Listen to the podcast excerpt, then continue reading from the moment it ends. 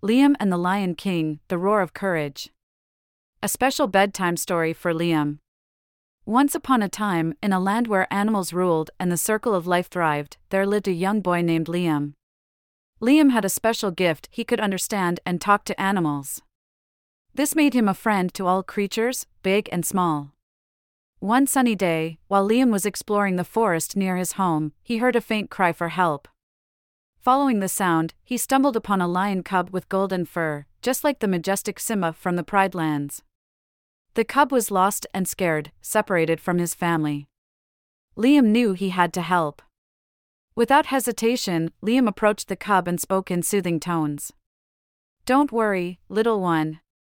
I will help you find your way back home.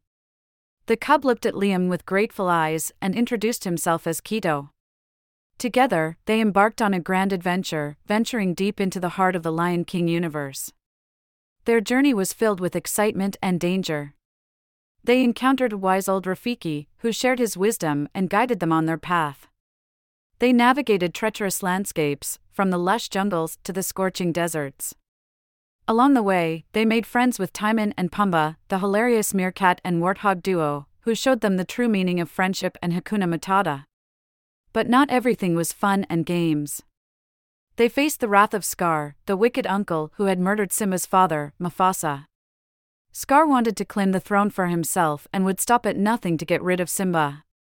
Liam and Kito found themselves in the middle of a fierce battle between good and evil. With their wits and courage, Liam and Kito, aided by their animal friends, stood against Scar and his hyena minions. They rallied the Pride Lands inhabitants, from the mighty elephants to the graceful giraffes, to join their cause. Together, they fought for justice and the rightful king's return.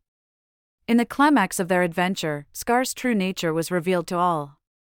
He was defeated, and Simba, with Liam's help, reclaimed his throne as the rightful king.